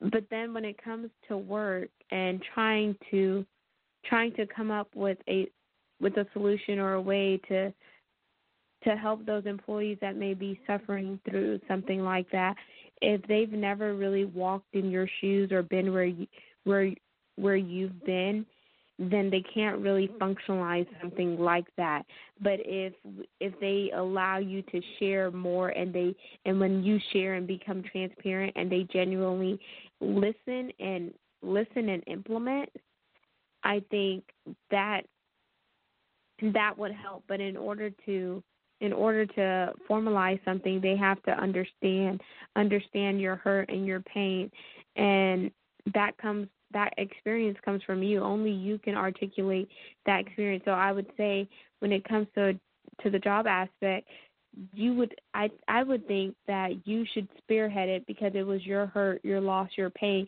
and your your passion can drive drive and fuel fuel a movement. But then if we're waiting and expecting a corporation to put something in place, it's going to kind of be hard for them to put something in place if they don't understand. But what what they can do is offer resources or offer like a safe place, whether it's Magellan or EHAP, or have some form of sub- subsidies or outside groups where the employees can go and talk to someone or someone could come into the facility and it's not it's going to be strictly confidential. But then or you could have like a ERG which is an employee resource group for um parents who have lost a child. And it's a safe place um safe zone non no judgment zone where within the work hours those employees can get together. Mm, okay, okay. I mean, and that and that's a and that and that's like you know, and that and that's and that was the idea initially, um, at first. I mean, but like because for and I guess because that's the first time that that, that someone I think someone had ever had ever experienced that at that particular job at that particular time, you know, that I had you know, no one had ever come across nothing like that. But to, to kind of say something about what you were saying about loss, you know, about losing, you know, the compare the comparison of losing a child as compared to losing a sister, you know, the way I see it, loss is lost. It doesn't matter who the person who it is that you lose. Loss loss still feels the same, regardless of it's a child whether whether it's a child or it's a sister or it's a family member. To me, they're they they I mean, people can say that there are two different types of pain, but it, but at the end at the end of the day, it's still a loss. So that's how that's how I look at it. And people say, "Well, I can't compare." No, if you if you lost someone, then you then you then you then you already know what I feel. So I could see I it tell from- people don't don't compare. I tell people not to compare those two.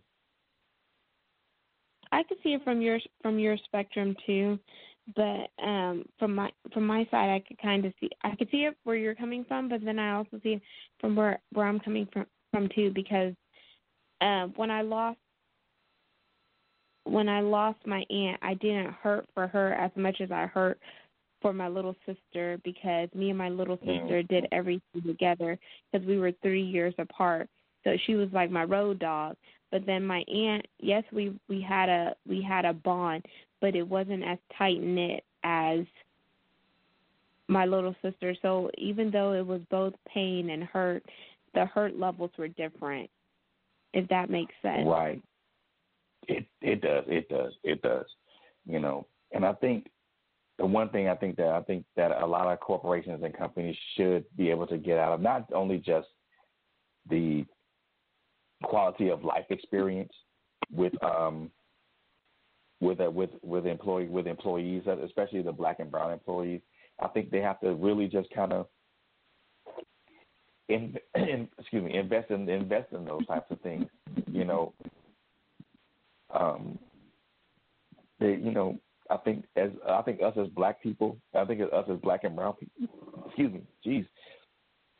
I think us as black and brown people, we experience we we experience we have our experiences are, in my opinion, the most the most visceral experiences.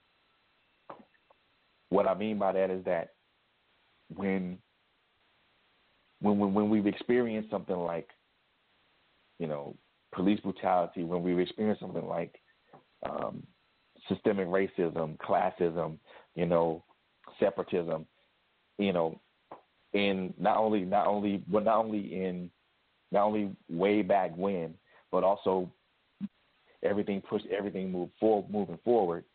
You know, you that's a that's a it's a lot it's a lot for for one person to take on, and then I know as a male that you know that weight is heavy at times, and I think that a lot of the and, and you and you hit the nail on the head, honestly speaking, because that was something I had thought about for quite some time. You know, I think that if we articulate these things to, you know, not necessarily middle management, because some because sometimes when you talk when you try to express things to people in middle management, they just kind of they just they kind of write it off and be like, well, nah, it's not. It they'll put they'll shelve it and not and not well not come back to it. I think if the people the, I think the people in the executive positions would need to need to need to like you said would need to understand and hear and hear these things because because it because then it because then it brings about a great uh, so much of a greater importance and it also would help them to understand understand some things about you know why you know why these things happen and you know the and why and why but it also but it would also give us as black and brown people at least a reason or an inkling as to why of why they why they wish to get involved in this. And but I think but I think in the in the long run, it's up to us to try to, to figure out whether or not the company or the employer's intentions are either you know are either benign or malignant. You know, in some cases, it's a mixed experience. The way I the way I look at it, it's a mixed experience because, like I said, my company, the company that I currently work for, had talked about had talked about this, especially in the wake of especially in the wake of George Floyd, and they want to they want to kind of have a sit down or a town hall to kind of express those things and say and you know express where they where we where where they stand.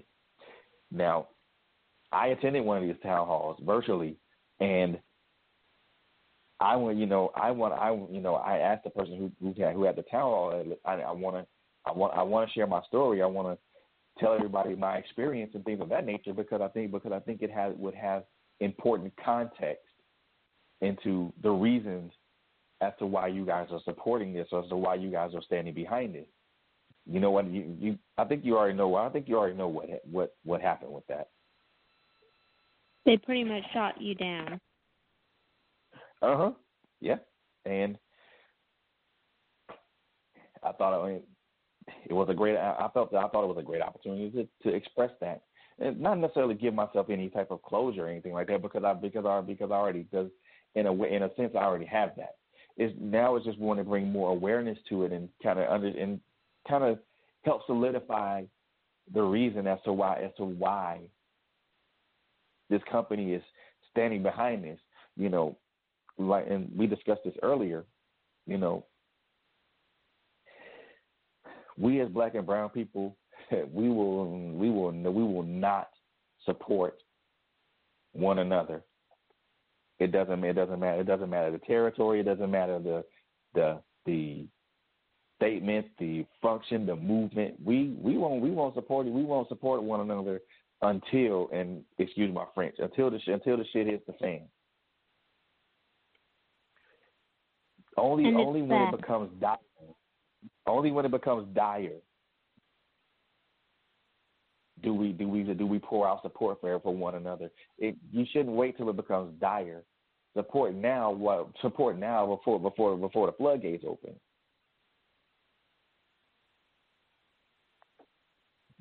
I agree because I feel like, and I'm just going to say this about the black and brown community. I've seen so many women out here who are single mothers, and not that I'm knocking single mothers, I just want to put that disclaimer. You'll be dressed Mhm. from head to toe, but then when you look at your baby, your baby your baby's not all the way put together. And are you Mm. and I want are they so concerned with how they look and wearing other people's labels when that label could give two cents about who you are? So pretty much you're going out there, you're making Tommy Hilfiger, Kate Spade, Michael Kors, and all of them rich, but you won't support a black owned business. And that I do have a problem with. If you want to talk about, oh, I'm down for my sister, I'm down for my brother, but you're not really you know supporting them then how can you say oh i'm down for my sister or i'm down for my brother when you would when you don't go to those small small black owned business boutiques when you won't buy you know a cake from the cake man or the baker's man or you won't go support the turkey leg hut or something like that. There are different ways to help build up the black and brown community. You just have to get outside of your narrow minded thinking in order to give back. And sometimes like I know when I think it was Tommy Hilfiger that made a statement that he doesn't make his clothes for African American people. And after that statement came out you saw the African American people start um start um stepping away from his business. They stopped patronizing him. They didn't buy his stuff anymore because you made that statement. So if you didn't make your your clothes for African American people, why would you expect us to spend your money on? And that was like a big wave. Like a lot of African American people were rocking Hilfiger because the quality was there and it was affordable. Of course, But- of course, man. It's it's ridiculous. And then uh, what was it, like two months ago or three months? Correct me if I'm wrong. We had Blackout Tuesday, and I we you saw a lot of little black squares on Instagram, but I wonder how many people out of those black squares supported a black-owned business, or were you just doing Yeah. it to jump on the bandwagon, or did you really do it because you believed in the movement behind it? So that's another thing. Another thing I want to I want more of the celebrity people who have the ear of those Caucasian people to speak out more because you already have a platform. So what if you lose some endorsements? At least you'll give your brother or sister at the bottom, you know, some hope. If you're a professional football player, a singer, a rapper, or whatnot, you should use your platform because you already have a big following and give back to your community. Be more vocal about it. Yes, there are some people that are doing it, but I think there should be more because at the end of the day, it's us that buy buy the tickets to see you play football, basketball, or whatever. It's us that are buying your music, making your pockets fatter. It's us that are going out there getting uh getting the weaves and different stuff like that. Even though I'm not all for the weave because I'm not going to spend no two hundred dollars on hair when I have hair on my own head. I'm sorry, you can miss me with that one.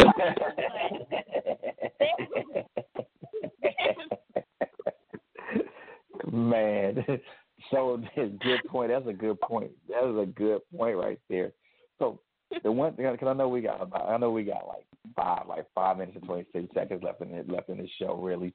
But the one question that I want to ask you that I and it slipped and it slipped my mind and it came right back to my mind at this point. So, how important is it to have? How important is it to have our allies push push push these push these messages that we that we've been that we've been talking about forward. Extremely important.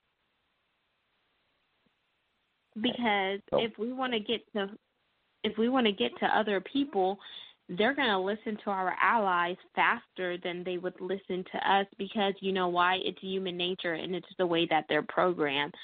So we need to like try to build a partnership with our allies and those who truly get it, not the ones that say, "Oh, I have black friends," because that's still a cop out, still a form of microaggression, but the ones that actually will put a picket in their front yard that say Black Lives Matter or the ones that would, you know, go with you to a protest or a riot. Those are the type of allies we need. The ones that could be there, they could be on when you're on and off when you're off. We don't need somebody to say, "Oh, I'm an ally," but when you get behind closed doors, you know, they turn they turn a different a different color. We don't need chameleons. We need someone that's going to be Right. authentic, authentic and real all the time. And if you can't say something in front of us that you can say in front of your family, then you have to ask yourself a question. Are you really an ally or are you just doing it for clout? Because if you could sit here, jam my music, eat my food and stuff, but then when you get home you can't tell your wife about what we talked about, you can't tell your children about it, then there's there's a problem with you. And you have to address that. Exactly, exactly. And it's an, and I think to kind of the piggyback on what you're saying about the importance of having allies, it not only not only does it give give someone another someone of another another race or creed or whatever to it it it, does it and the and the one thing I was gonna say and I and I am and I'm not gonna say it now because no seriously because we because honestly because it, we need we need our allies to help push our mes- message forward but we don't need what we what we don't need what the one thing I will say we don't need our allies to give credibility to what to our to our struggle is not only in corporate America but but in any aspect of life at period. We don't we don't need and we don't need our allies to give validation to our struggle. We need we need allies to support. Because the moment when our ally when because the way I look at it is this when it is important to have allies but when when they when they are the ones that are are they are the ones that, that are giving credibility to a movement or a struggle or a particular problem, to me that is a problem because because it's not it's not it's, it's not the ally or the or the supporter that's giving the credibility. The credibility comes from the in from the individuals that are that are that go that go through. The allies are the ones that give validity to it, not credibility. So there's a dis. So for me, there's a difference. Allies give validity to mm-hmm. the to the movement or the situation, but they don't they don't they don't give the credibility to it because the credibility goes with the people, goes to the people that that are going through it. I completely agree 100% with what you just said because the minute that yeah, I I pretty much yeah, I definitely agree because the minute that they start taking ownership of it, it no longer becomes valid to us because it's like, oh, you only jumped on the bandwagon, so your so your name could, you know, get that gold star around it and it takes it takes um our feelings and emotions out of it and it puts it to the so it becomes a plot. Wow. And agreed, agreed, agreed. So with, with a little with a little bit of time left in our show, I want you to I want to give you the opportunity to tell everybody again who you are, where they where they can find your book, and where they can find you on social media. Okay. I'm Genesis Amaris Kemp. My book is titled Chocolate Drop in Corporate America From the Pit to the Palace. It's available on Amazon in paperback for $13. It's available on Kindle for $2.99 as well as Kindle Unlimited. But I do ask that if you get a Kindle Unlimited version, make sure you turn the pages and don't let it collect electronic dust. You can find me on Facebook at Genesis, like the Bible, G E N E S I S. Amaris, A M A R I S, last name Kemp, K E M P. I also have a book page on Facebook. It's Chocolate Drop in Corporate America. You can email me at genesisamarisKemp at gmail.com. And I do have an IG, which is Instagram account, which is at Lady D as in Deborah Richardson, R I C H A R D S O N. And I definitely want to see those transparent Amazon reviews. So when you pick up the copy of the book, just let me know what you thought about the book, what resonated with you the most. And I'm um, also started this thing called brand ambassadors. So for those of you who are willing, all I ask is that you just take a picture of yourself holding my book, whether it's the paperback or the e version, and send that to me with um, your favorite quote or your chapter title and why. Because I want to see how this book speaks to you. Because, like I said, this book is very versatile. And before I go and we end, I definitely want to read the dedication section so you guys could see what I mean when I say it's very versatile. Go for it. So, to Vanessa, my spiritual angel, my ride or die, my bestie, my little sister. Even though you aren't physically here, I know you are smiling down from heaven. Your legacy and impact will always live on. This is for you and future generations to come. So she passed with lupus, so I'm very passionate about the lupus movement. Chocolate Mm. Drop in Corporate America is also dedicated to every admin who was told they would never get out of the box. The one that the corporation places around you because they don't recognize your value and can't see past general administrative tasks. Admins, you are more than just an admin. Use your current situation to catapult you to your rightful platform. I was an admin, so I'm definitely giving back. You should never forget where you came from and where you started. To every minority who has struggled to find their rightful place in corporate America, I dedicate this book to you as well. You are the ones who had to constantly fight for a seat at the table, work twice as hard to be seen and noticed, and feel invaluable as if you were just a number to the corporation. Eventually, you find that one divine connection who can see your worth. Only then do you get a breakthrough. To every business professional in all walks of life, you are not forgotten. Everyone has faced and endured various trials and tribulations that could be spoken about, some of which were unfair, while others you turned from a negative into a positive. You have been emboldened to launch out deep and walk into your destiny, purpose, and calling. To those who are willing to take the blinders off, Do self do some self-reflection and work on creating lasting change in the workforce. Know that if we do not speak up, stand up, call out unconscious biases, and work on changing the mindset of those ignorant individuals, then we are only regressing instead of moving forward in society. Let's all come together and work collaboratively to make lasting impacts. Lastly, I dedicate this book to everyone who has a dream not to let people or things keep you in bondage. Follow your heart, share your story, travel, and be the best version of yourself. Someone needs you to pass the baton. Be their voice, narrate their story, or partner with them to create a revolution of opportunities.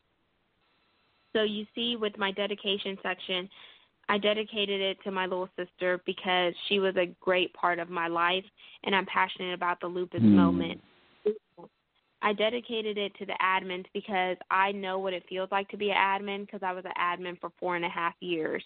And people see you, but they really don't acknowledge you because they think you're you're on the bottom of the totem pole.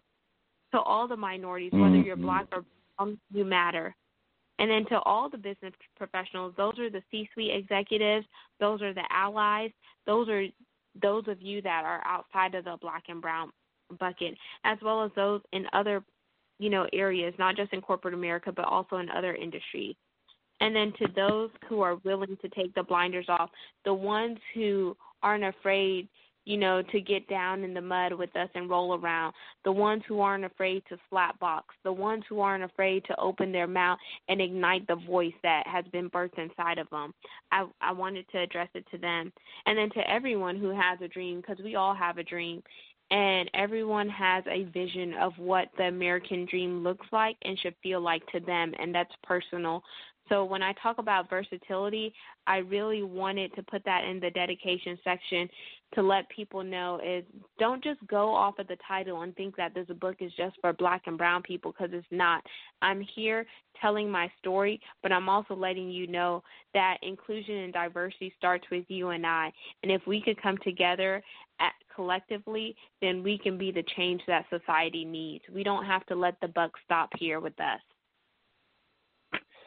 Man, true, a true word, true. No truer word spoken. No truer word spoken. And I agree. And I agree on all levels with that.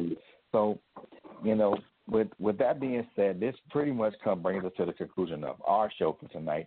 I want I want to thank you so much, Miss Genesis, to for coming on tonight and just first of all blessing blessing us with your energy and your knowledge and your your your passion for wanting to bring about change within corporate America, man. I'm, I I promise you, I'm definitely gonna I'm definitely gonna pick up this book and and read it, and also leave leave a leave a leave a review, and also you know leave a picture of myself with the book, and just express and express which chapter or which um thing affected me the affected me the most. So I'm most definitely gonna be purchasing this book right soon. So Miss Genesis, thank you so very much for coming onto the show and blessing us with your with your enthusiastic and infectious energy, your your knowledge and your passion for what you for what you do, for what you do and for what you write, for what you're writing about.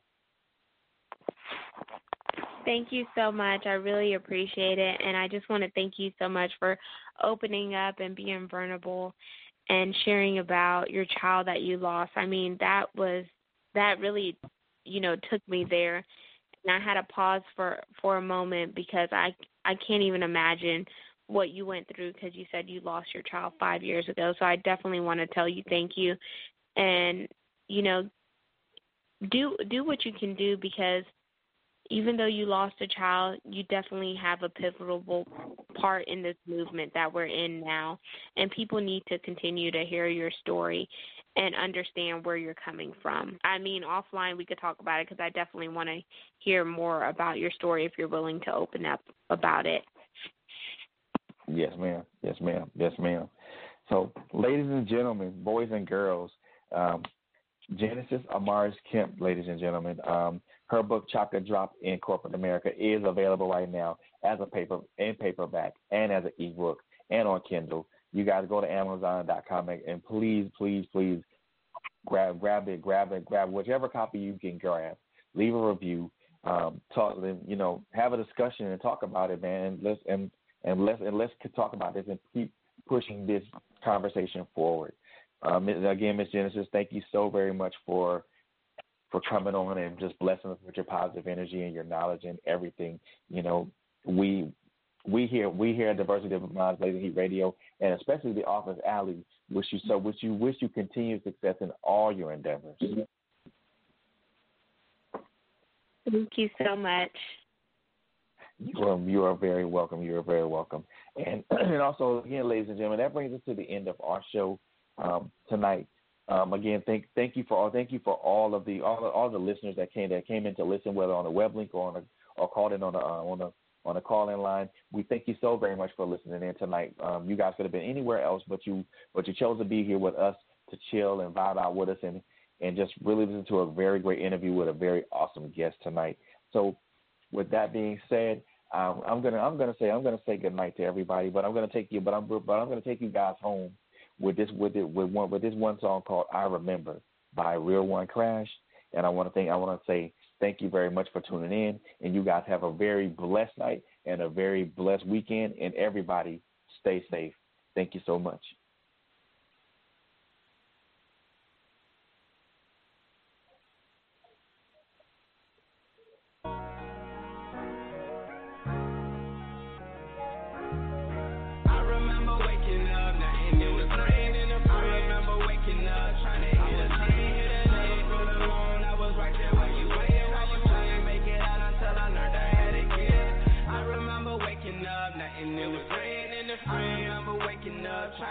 Trying to hit a train, hit a never feel alone. I was right there when you while you trying to make it out until I learned I had. I know the years, all the tears I've been going through. I don't do it for myself, cause you probably been through this. Probably you ever had to wait in line and think what God would do for you. My gift is this rap, I can't believe it made me so much. So much I woke up one morning, mama crying, I'm like, what's wrong with you? What's wrong, mama? KJ, I don't know what else to do. Oh my if to too.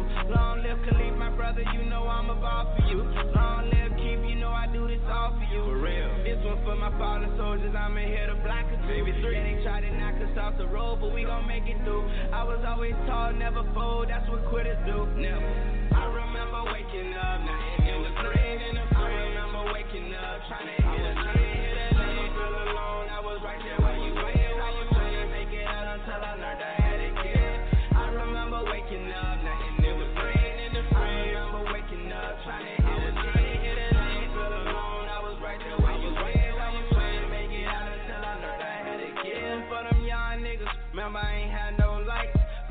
Go same shoes, but I wanted to I remember I had to turn on the lights. I had to trust the big God. I had to turn on my life. I had to watch out for the snakes. I knew that fruit wasn't right. I told my brothers we would make it. They ain't make it alive. Fake niggas act tough, but a real one gon' cry. It's a lot of stars shining in the sky tonight.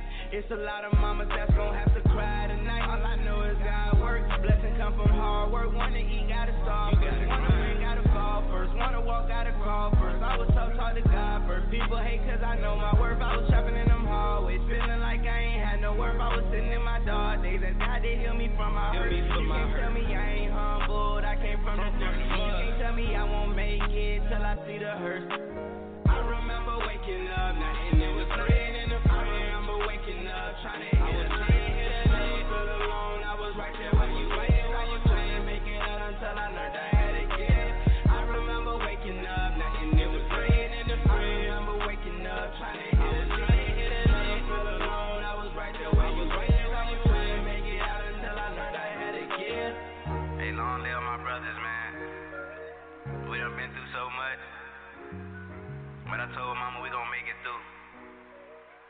Born for life.